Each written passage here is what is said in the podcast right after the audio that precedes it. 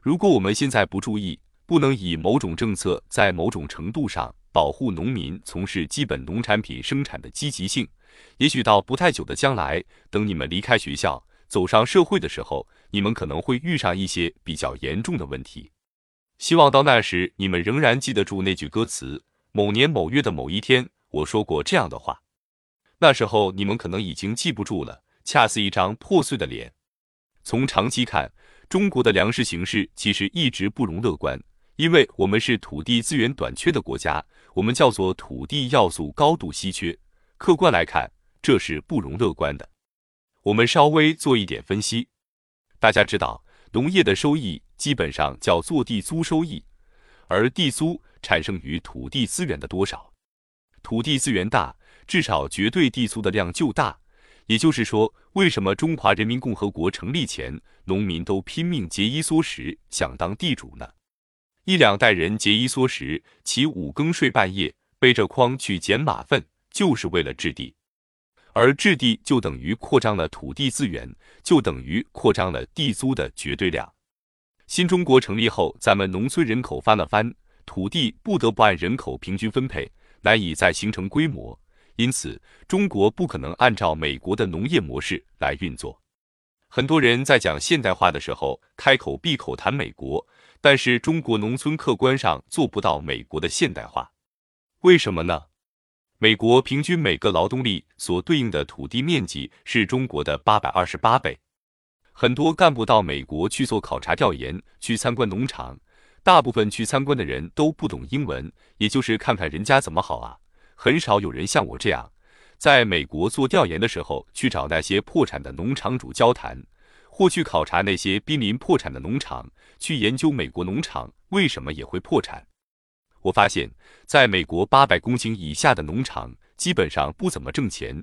越是对应资本密集型的农业，它越得扩充面积，以面积扩充所产生的绝对地租量的增加，来弥补不断的资本密集投入所带来的成本的增加。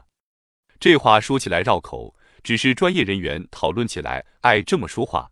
实际上就是说，你得拼命的扩张你的农地规模，你上的拖拉机、烘干机等设备的成本才能被冲抵进去，就这么个道理。所以我走了几家四百公顷左右的农场，都是濒临破产的；小于两三百公顷的就等着被兼并，根本没有利润可言。那么，我们农户的平均农地规模有多少呢？零点四至零点六公顷，我们如果以农产作为一个家庭农场，其实根本不是，它差了几乎上千倍。美国劳动力平均土地规模是我国的八百二十八倍，以盈利能力来看的话，恐怕差了上千倍。所以，美国的农场和中国的小农经济是不可同日而语的。再进一步看，我们不仅是农户的农地规模过小。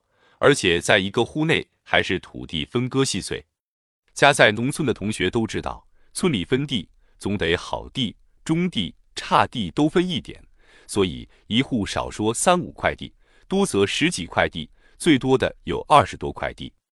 我们不是老讲这个故事吗？贵州山区的草帽田故事，说一个农户上山整地，他有二十六块地，整完二十五块，却找不到最后一块了，拿起草帽一看。哦，在这儿呢，被草帽盖住了。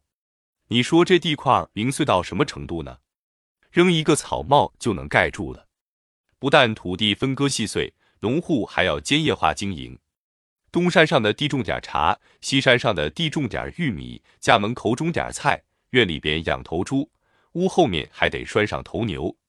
不仅普遍兼业化经营，而且还是我们说的一间户、二间户。一间户指的是种养两业兼营，这是普遍的。谁家种地不养点猪啊？我们叫做粮猪型小农，这是一个非常普通的常识性概念，一点都不可笑。为什么？因为中国的小农天然的形成了户内自我平衡机制。过去我国粮食的价格和生猪的价格正好相差一个生产周期，我们叫粮价高，猪价低；猪价高，粮价低。农民又养猪又种粮，正好自己平衡价格风险，这就是小农经济条件下必然形成普遍兼业化的道理。可是你问问我们现在这些搞经济学研究的，有几个知道粮猪型小农经济？有几个知道粮价高、猪价低？猪价高，粮价低？有谁认真研究过小农经济？几乎没有。那你凭什么说加入 WTO 对中国农业提出了极大的挑战？不做农户调查，就这么关在屋里说，连我都听不明白，以气昏昏，使人昭昭。如果承认小农经济是土地分割细碎，而且是高度兼业化经营，那么请问你怎么能够计算它的商品率？哪些部分，比如农民杀了头猪，哪一部分是他自己吃了？多少商品率，多少自给率，能算得出来吗？书斋学者的困难在于，你不能用现在的统计原则来统计农户经济。我们做了十七八年的农村调查。始终就没能够设计好一个全国通行的调查表。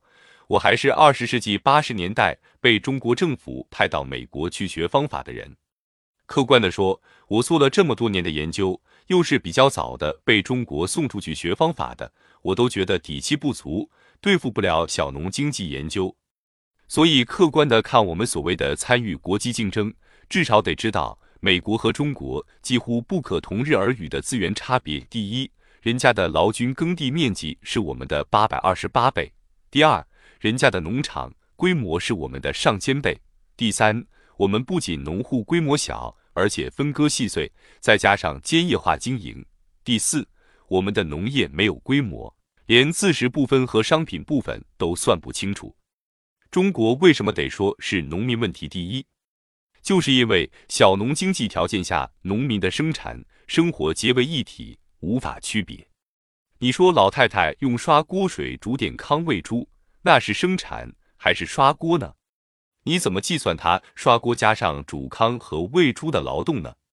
怎么计算它的成本呢？它算不算劳动力呢？按照国家的统计，它属于非劳动年龄人口。小孩子放学回家，一路走一路割点草，回家塞进猪圈里，算不算劳动呢？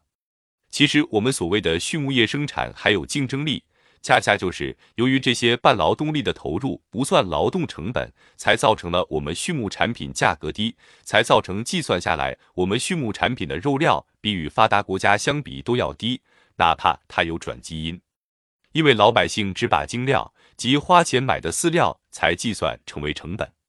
所有这些活劳动投入不算成本，才造成我们现在的畜牧业有竞争力，才能出口点猪牛羊肉。你如果按照美国式的所谓现代农业来搞规模的养殖场，根本是不可行的。你们看看北京郊区那些上万头牛场、上万头猪场，在国际竞争面前，哪个还活着呢？大部分全死了。即使现在讲，我们目前有几种产品还有所谓的国际竞争力。但回过头去瞧瞧，国际竞争力是从哪来的？根本就不是农业现代化或者叫做规模农业产生出来的。我们客观的看，无论再怎么讲，当这个国际竞争到来的时候，会带动结构调整，提升产业层次，技术含量也会提高，规模可能会增加等等。这些说法大部分似是而非。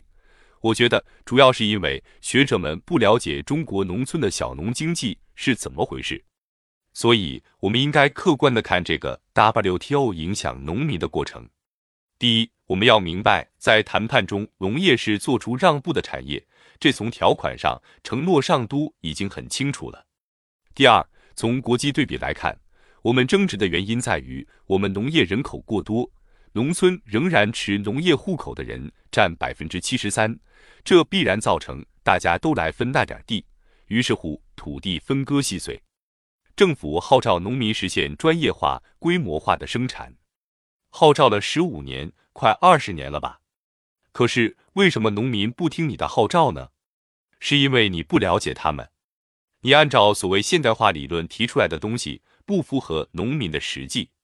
他们现在唯一能挣点钱的畜牧生产，其实是把家里的半劳力不算账。这才使以农户家庭经营为主的畜牧业有所发展，但这并不是在完全市场化条件下得到的真实效益，不是按照现代方式所形成的所谓农业生产的竞争力，而是小农经济条件下以劳动力对饲料的替代而形成的畜牧业、水产业等方面的竞争力。所以我说，看中国加入 WTO 承诺的条款，农业是让步的；看中国农业的现状，客观上也不具备所谓市场经济条件下的竞争力。